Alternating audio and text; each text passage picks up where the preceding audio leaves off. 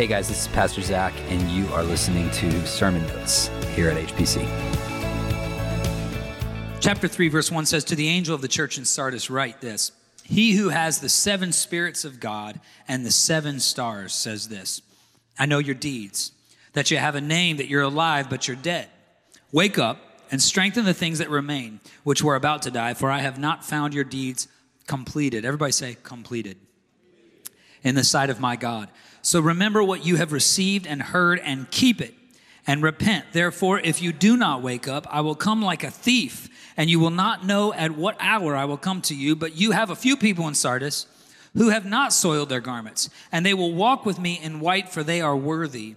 He who overcomes will thus be clothed in white garments, and I will not erase his name from the book of life. And I will confess his name before my Father and before his angels. He who has an ear, let him hear what the Spirit says to the churches. Okay, I preached on Sardis a number of years ago. Chris reminded me of this, and you were you were Chris is somebody that the message sinks in deep because you're telling me back my points, and I didn't even remember preaching on it. And uh, so we had breakfast the other day, and Chris is like, "Oh yeah, so you know, th- where are we going here?"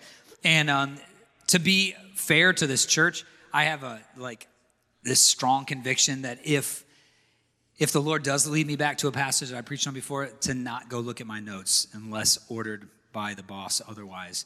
Um, but I feel like it's so important that we not recycle messages, but that we're sensitive and that we're hearing.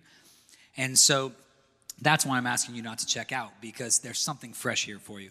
So some of this may sound similar. In fact, I think some of it will because the church has probably doubled or tripled in size since we preached this message. So I think it's important that we're all on the same page.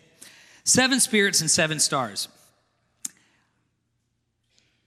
To the church in Sardis, let them know that me, I, Jesus, Savior, Master, Redeemer, for them, what they need to know about me is I'm the one who holds the seven stars and the seven churches. Now, we talked about early on the number seven meaning, um, meaning wholeness, completeness, that it has to do with an entire body of things coming together. Um, and that number seven, we know it's the Lord's number and we see it in different places throughout scripture but especially in revelation i want us to get our, our, our focus locked in on the idea that what he means is the wholeness of the church and the fullness of the spirit. If you're writing things down get this. Jesus is where the wholeness of the church meets the fullness of the spirit. Jesus jesus is where the wholeness of the church meets the fullness of the Spirit. Listen, in our little uh, games that we play, that we call denominations and you know fellowships and you know networks and sects and theological persuasions and all this stuff that we come up with, uh, we very often become terrifyingly satisfied with a part of the Spirit we are a part of the church and we become satisfied with a part of the Spirit. We are either the Pentecostals and we want the crazy demonstration, manifestation, Holy Spirit. But if you're really Pentecostal, then you call him the Holy Ghost. Okay, you remember that? Anybody from the South? Anybody been filled not with the Holy Spirit, but baptized in the Holy Ghost? I was. That was my story, okay? And uh, and back then they didn't just lay a hand on you. I got punched in the stomach at 12 years old. That's where I learned to fight. Was at the altar. You know? Tragically, we get a little taste, kind of like that inoculation thing that Dave preached about. We get a little taste of the Holy Spirit, and then we spend the rest of our lives trying to stay high on that little tablespoon of whatever it is that we got. But Jesus says, I'm the one who holds the whole church and the whole Spirit. The wholeness of the church and the fullness of the Spirit versus part of the church getting part of the Spirit. Some of you, if you come from more of a Baptist type background, and uh, I, I didn't even I didn't even realize this until college that there are folks who are cessationists. Um, they do not believe in the gifts of the Holy Spirit. Uh, that they're for today. They believe that they were for the Bible days. They're not for today. And what the Holy Spirit is for now is to illuminate Scripture. And uh, I thought that was interesting because I had no idea that one of the roles of the Holy Spirit was to illuminate Scripture. I thought that the role of the Holy Spirit was to knock me on my back at the altar. I thought the role of the Holy Spirit was so that, you know, we could prophesy over each other and, you know, sling sweat rags and glory balls at each other. that was a very small sect. That very small niche. A couple of folks out of Toronto who need to get saved again. But the deal is this. The deal is this. We, we isolate and identify, and this is the danger of narrowing ourselves down to a, a, a tiny little fraction of the church. Because if we're limiting our receptors to a fraction of the church, then we will limit our reception to a fraction of the Spirit. What Jesus comes and says to the church of Sardis and to the church of New England is, I am the one with the wholeness of the church and the fullness of the Spirit. I'm the one that brings those things together. And when we begin to deny the role of the Holy Spirit in somebody else's life, or even the role of what the Holy Spirit wants to do in us, when we start to kick against that and rebel against that and push against that, we're not just saying that's a theology. No, we're pushing against Jesus himself because it's in his hand. We're pushing against our brothers and sisters in the Lord who are in his other hand. He's got the whole world in his. Did you ever wonder if, like, can you just move some of those people to your other hand? Because, like, I'm not cool with what they're talking about. Guys, the wholeness of the church and the fullness of the Spirit. I don't know about y'all. I want it all. I want it all. I want people coming in here. I love it when Roman Catholics come into this house and worship with us because I have stuff I need to learn from them, and so do you. I love it when people who are so crazy about the Holy Spirit, I don't have as much to learn from them because I learned it all growing up, but you do. And so do I. Who am I kidding? Guys, we have to we have to broaden our horizons. Now with each one of those little sects, they they're going to get some stuff wrong. That's okay. That's why they need you but they're going to get some stuff right. That's why you need them. And I want the fullness of the Holy Spirit. So we got to keep going here because this is like each one of these churches should have been three messages. This could have been a 21 part sermon series, but I probably would have res- retired after that. So he says this I know your deeds, comma. He doesn't even, this one isn't even like a let's open up with a good thing. He's kind of like, he can't wait to get to the hard stuff because there's some hard stuff. He says, I know your deeds. And they're thinking, like, oh, is this going to be like the last four letters where, you know, he's going to recognize us for everything we do good? Nope, just your deeds. And then immediately following that, he says, that you have a name, that you're alive, yet you are dead. Wow. So, what's this bit? Why even acknowledge deeds? Because deeds are an indication of life. They're leaves on a tree that indicate some measure of fruitfulness should be present. You remember the message of Jesus cursing the fig tree? We talked about how a fig tree, the figs come first and the leaves come later. So, from a distance, if you see leaves, then that should equal figs. And hungry Jesus comes up to a barren tree and he's all done with that. That's like seeing a vending machine and walking up to it only to find out that all the Pop Tarts are gone and it's just the springs coming up to the end. I've done a lot of hospital visitations and eaten out of a lot of vending machines and cursed them when they were out of Pop Tarts. Just like Jesus. You know, I'm just doing the work of the Lord. Your deeds are an indication of life, saints, but, but, but false hope.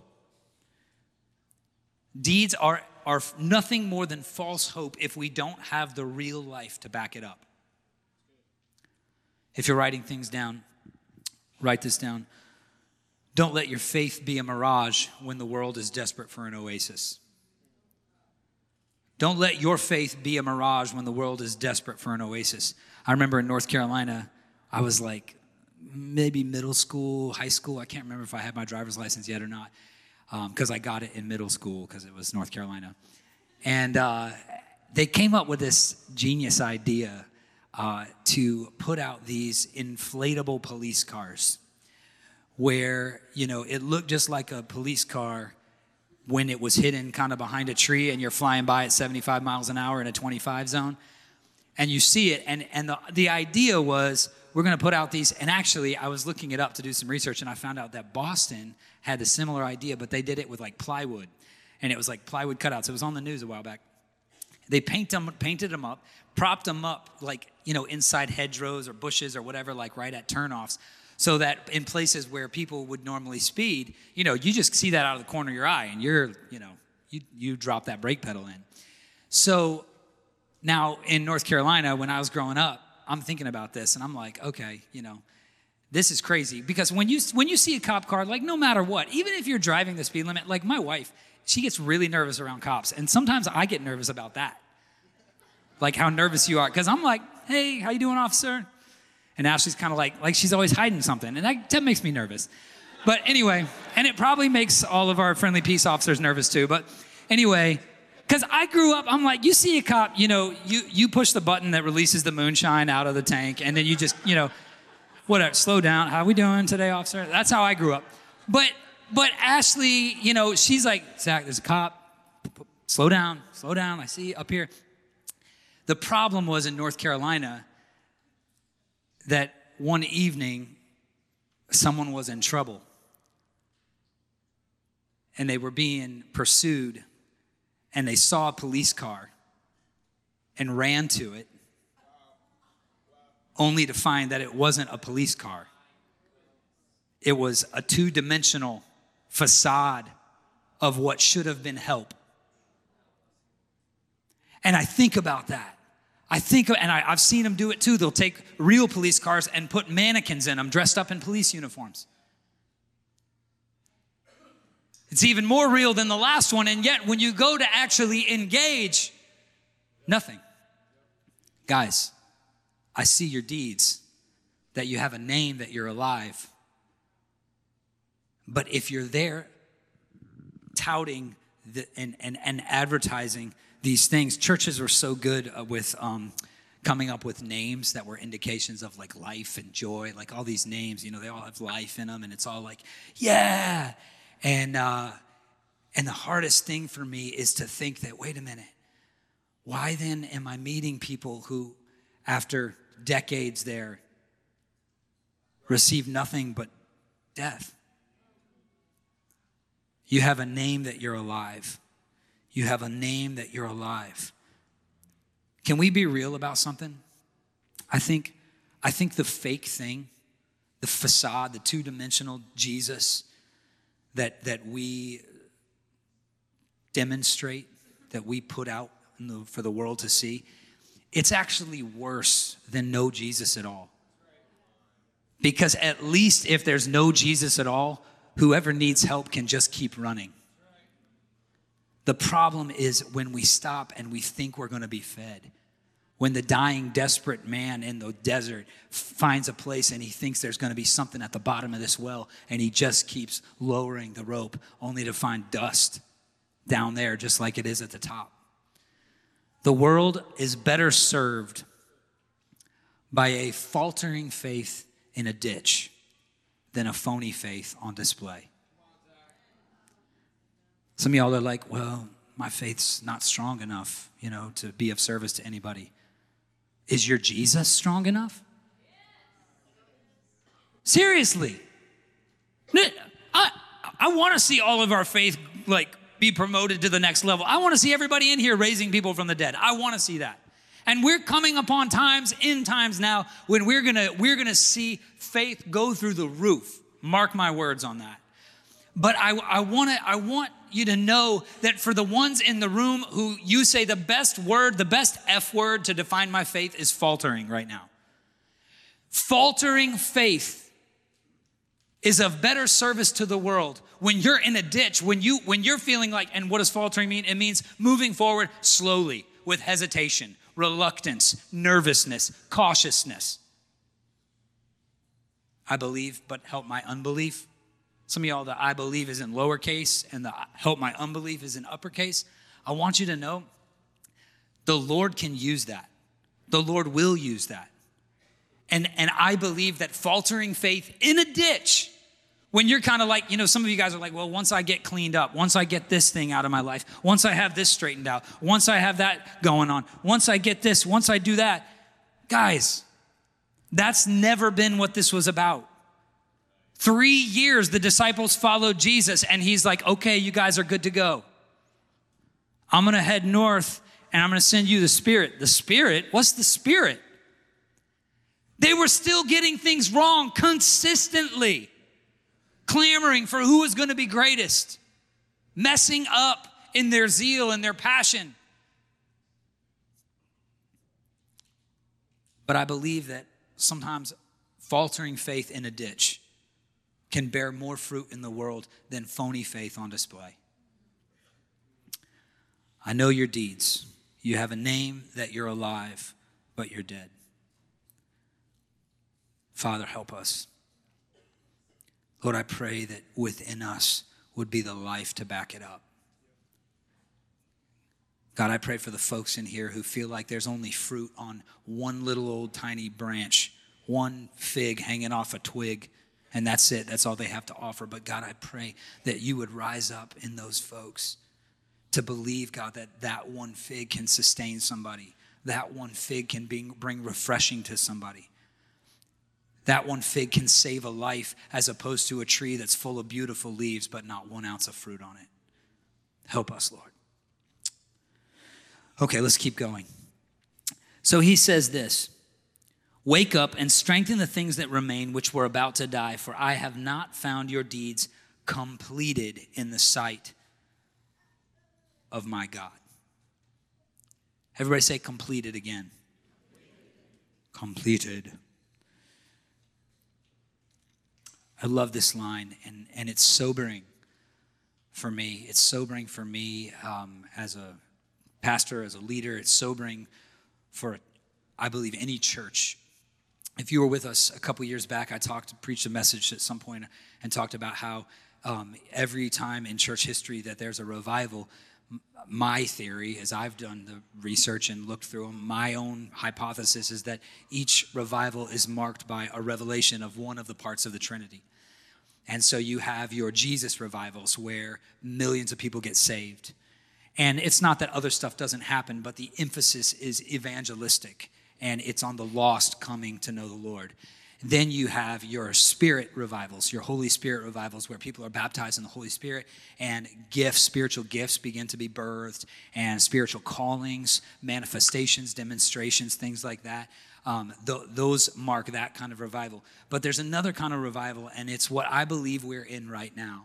And it's what I call a revival of the Father. It's where, while Jesus, as a friend of sinners, right? Jesus, as my homeboy, Jesus is the one I can relate to, the one who came down to just do a blue collar job. Uh, that Jesus and, and the Spirit that He sends in His place they get a lot of things started in us, don't they?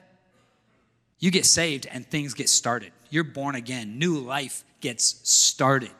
You get baptized in the Holy Spirit and you begin to walk in your giftings, stuff gets started. But how many of you know that the Father is, is interested in closed accounts? Okay? When the Father comes on the scene and reveals himself in the way that, that he's doing now, he is bringing things to a day of completion. He is here to make sure we finish what we started.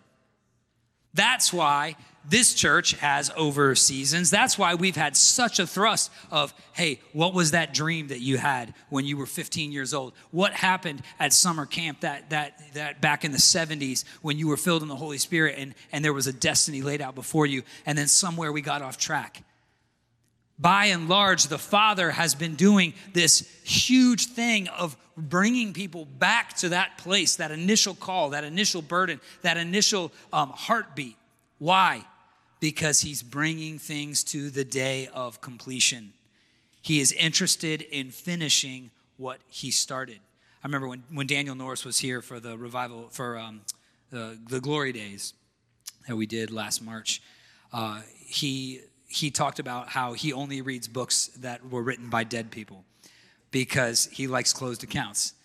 You know, because when you write the book, too, too many Christian leaders, you know, they, they go off on this big glorified anointed ministry and then they somewhere along the way fall off and, you know, end up, you know, celebrating the things of the world or whatever it is. And, uh, and their ministry pivots and everything falls apart. And so Daniel Norris said, I read books by dead people, closed accounts they can't change now. They're in glory. It's over. And I, I love that because I think that the Father, He sees and there's compassion and there's grace for this.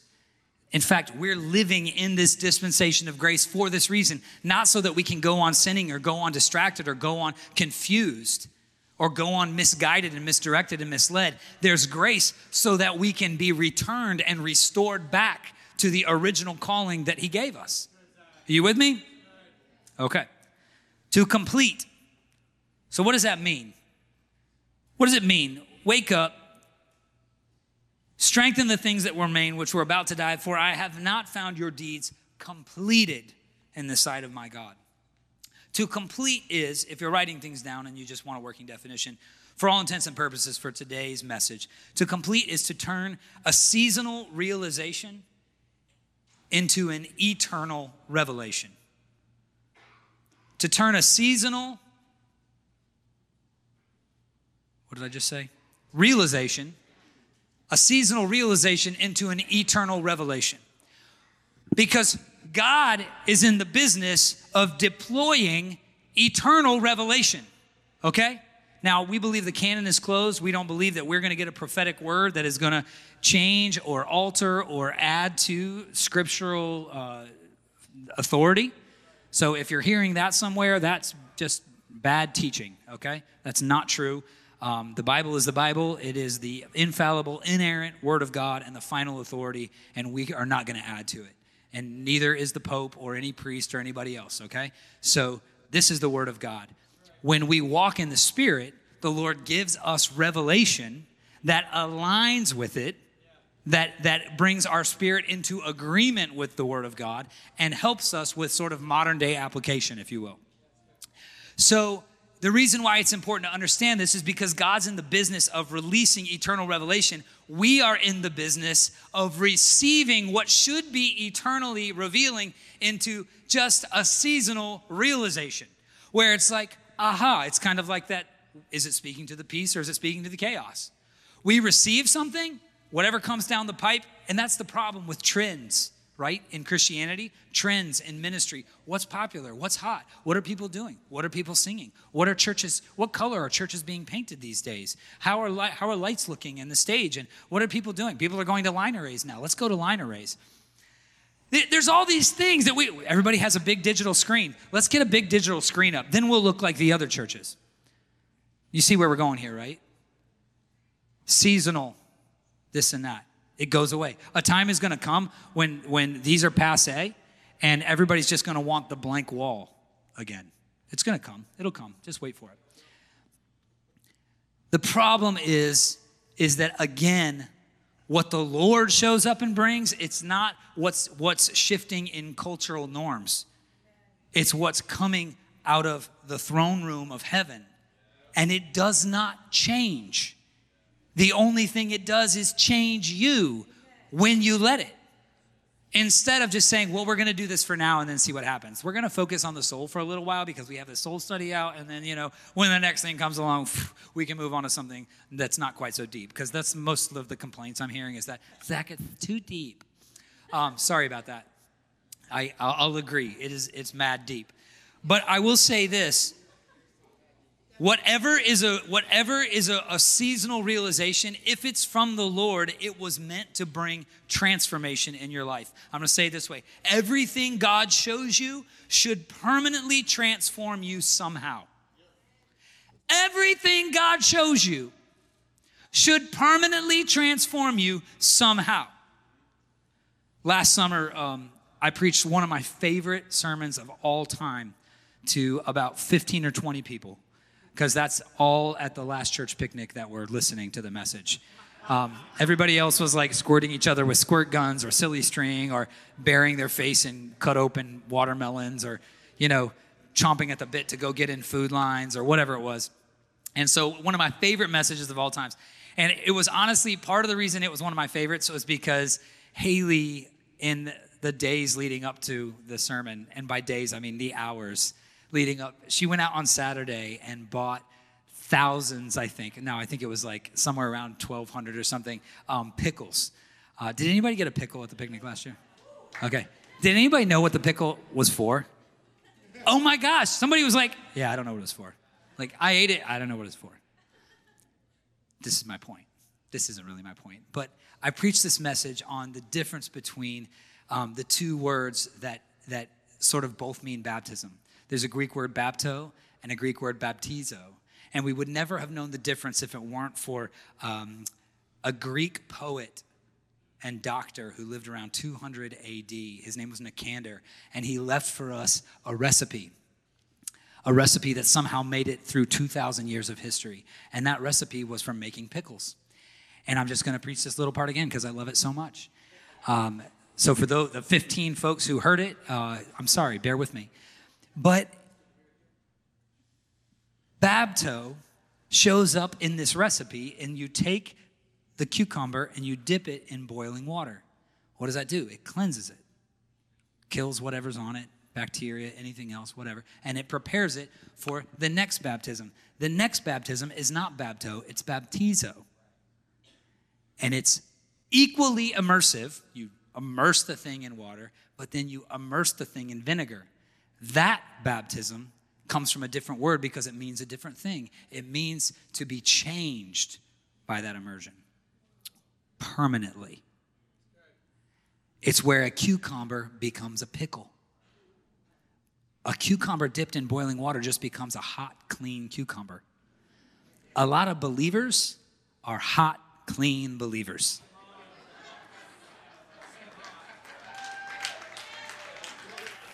Just keep clapping. I'm going to take a drink. See, y'all would have loved that message if you were listening to it, but instead you're like, yum, yum, yum, yum, yum, yum. Pickles. Thanks, Haley. What was this all about? Just a gift from Haley to the church. Pickles. Wonderful. It was a sermon illustration to say that we need to be baptizoed, not just baptoed. Because when you're baptized and you come out of the water, guess what? In a few minutes, you're going to get dirty again. It's not until you're baptized, until you're dipped in the thing that chemically changes you. Everything God shows you should permanently transform you somehow. You have to meditate on it, right? He who has an ear, let him hear. You can't just dip the cucumber in vinegar and then put it in the fridge. No, you leave it there. Therefore, so remember what you have received and heard and keep it, keep it, keep it, keep it, keep it, keep it, keep it, keep it. Take notes if you have to. Guess what? When we move back into the other building, we're coming back under that skylight, and now it's been gutted all the way to the ceiling. You couldn't black out that room with all the black Kleenex in the world. You know what I'm saying? You couldn't do it. There'd just be no way because there's also holes in the ceiling, like where rain is coming through. Even if you blacked out the windows, you know, we're going to see sunlight no matter what. It's going to be enough to take notes, okay? If you have to take notes, take notes, but keep it.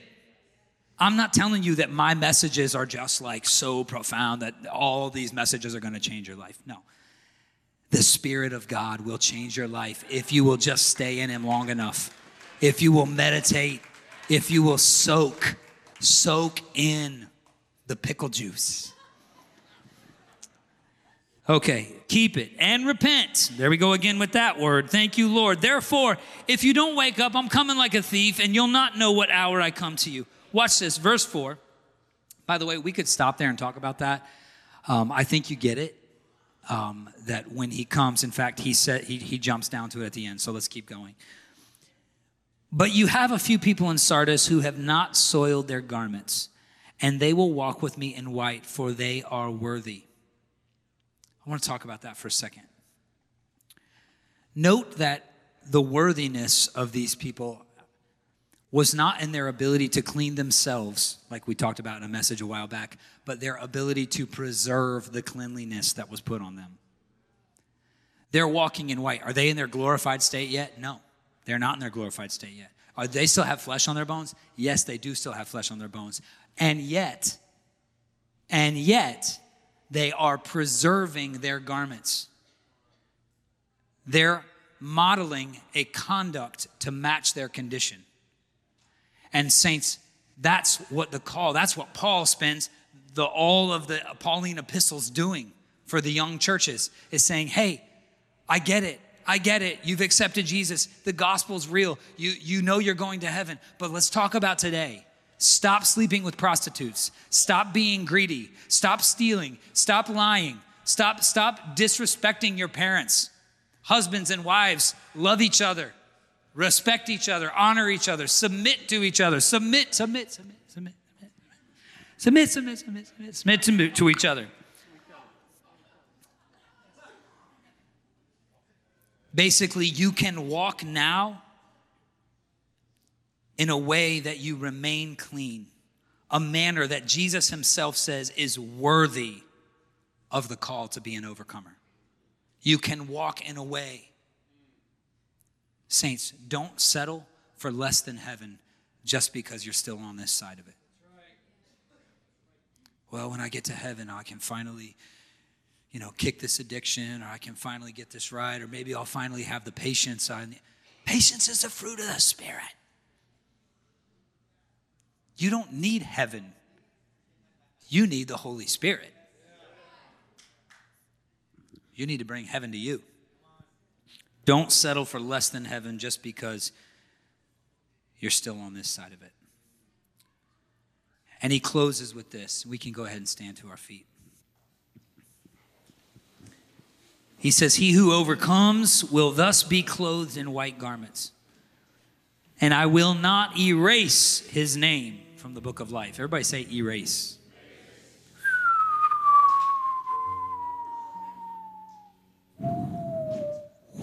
Trying to keep whistling. I just ran out of lung space, even with these long lungs that I have. But the um, it's an inside joke for people who were here a couple years ago. Uh, guys, I hate this. I'm gonna tell you right now. I do not want to see Jesus say these words. I want to scratch that. In fact, speaking of erase, I want to take that sucker right out of the Bible.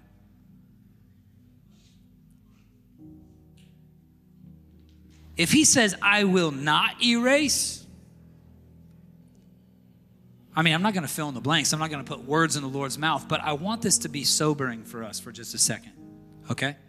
For all of us who hang on eternal security and all this, that, you know, we can't be plucked from the hand of God because it's in the Bible, that's true. You can't be plucked from the hand of God, but you can sure as heck jump out of it. You can jump right out of it. Hence the grace, hence the dispensation, hence the, the reason for me to stand up here until I'm blue in the face saying, Remember what the Lord has shown you. Remember what He's spoken to you. Remember what He's revealed to you. Remember the vinegar that you got out of and get the heck back in it and let it change you. It's so important, saints. He who overcomes will thus be clothed in white garments, and I will not erase his name. I don't know about y'all. I don't want to get to that place before the, the, the, the great throne of heaven. I don't want to get there and the Lord be looking for my name, and I'm like, that leftover graphite stain after you erased it and it just kind of tears the page and it turns pink from the eraser and it's like you know you dig down in with the metal part and it's just a mess i don't want to do that to the lamb's book of life I don't want to have a name that, that could possibly ever be erased. And this isn't about living in fear or anything like that. It's about living in the spirit. It's about staying in the vinegar. It's about seeing, it's about, it's about not how seeing how long I can stay outside of the juice and still be juicy. How long can I go and not dry out? How many, how many times can I forsake gathering together with the people of God like the Word of God tells me to and still expect to maintain the transformation? And I say maintain because it's something we have to steward. It's something that requires oil changes every 3,000 miles. It's something that requires alignment and, and reinflation of tires. It's something that if we're going to keep rolling, we have to stay in it. We have to stay in it. You know what stood out to me the most about Sardis? That there was no demon, there was no unclean spirit, there was no false teaching, there's no Jezebel, no Balaam and Balak, no Nicolaitans to blame it on. It was just doing things halfway. Let me tell you something. My God doesn't leave anything half done. My God doesn't leave any battle half won. Yeah. Zac. And if I'm going to make a place for him here, if we if this is about creating space for him and, and a revelation of him and a revival of the Father, then we need to be willing to say, you know what? I put that down. It's time to pick it back up. You know what? I let that thing go. You know, I used to be in the Word. I used to I used to give myself to prayer and intercession, and I don't. It's time to finish what we started. Now I know that we're at 10:30. But listen to me, saints. If you're in this room this morning and there are things in your life that you pushed pause on, like the old tape decks, you could push pause.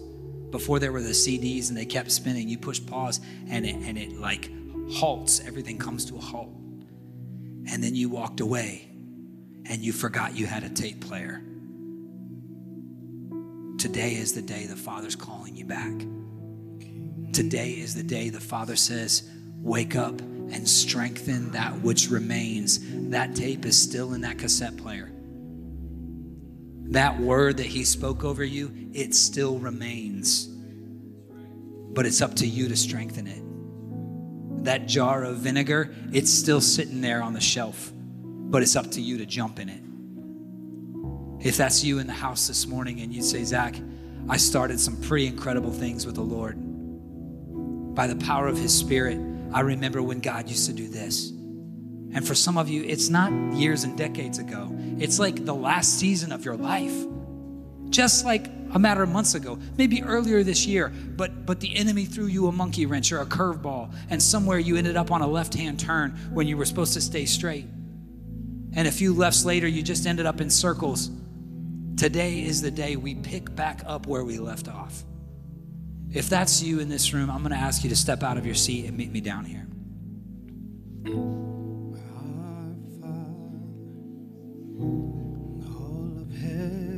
For such a time as this, for such a time as this, that we stop putting off, that we stop procrastinating.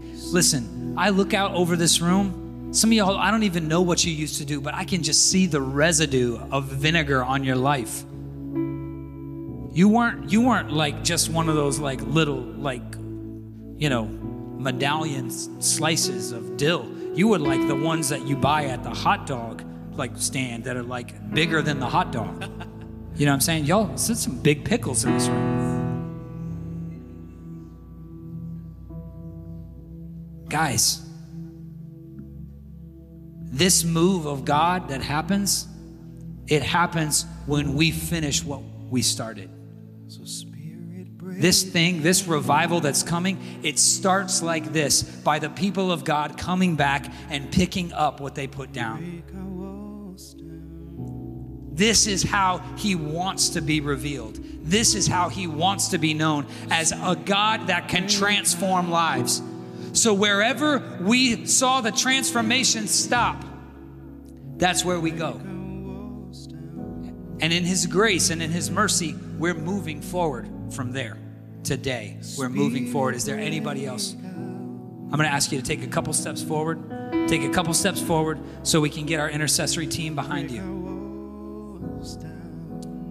There's some people in this room this morning. I want to add this to this because I feel like there's some people in here and you have tried to take in truth and, and there's a blockage, there's a blocker. And it can't get from your head to your heart. It can't get to a place where it's actually going to bring transformation to you.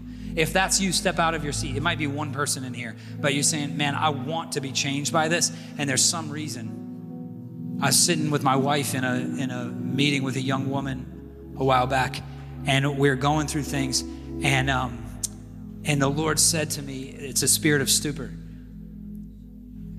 And we began to, to bind and to break off the power of that spirit in her life. And I was talking to Ashley about it later, and Ashley said, You know, what was so crazy is every time I would go to pray for her, every time I would ask the Lord, How do I pray? She said, I kept coming up blank.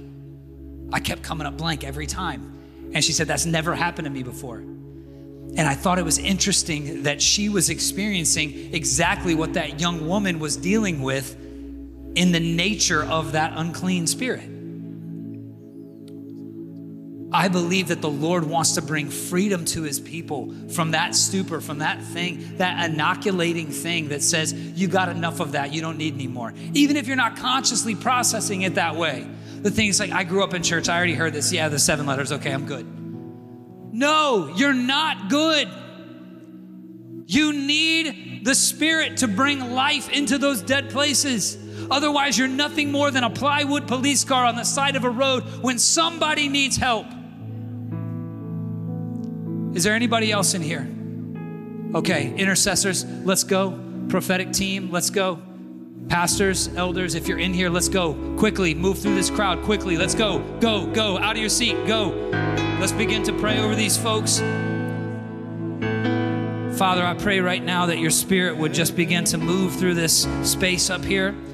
God, I pray for folks who even right now are dealing with that stupor, even right now are having trouble breaking through.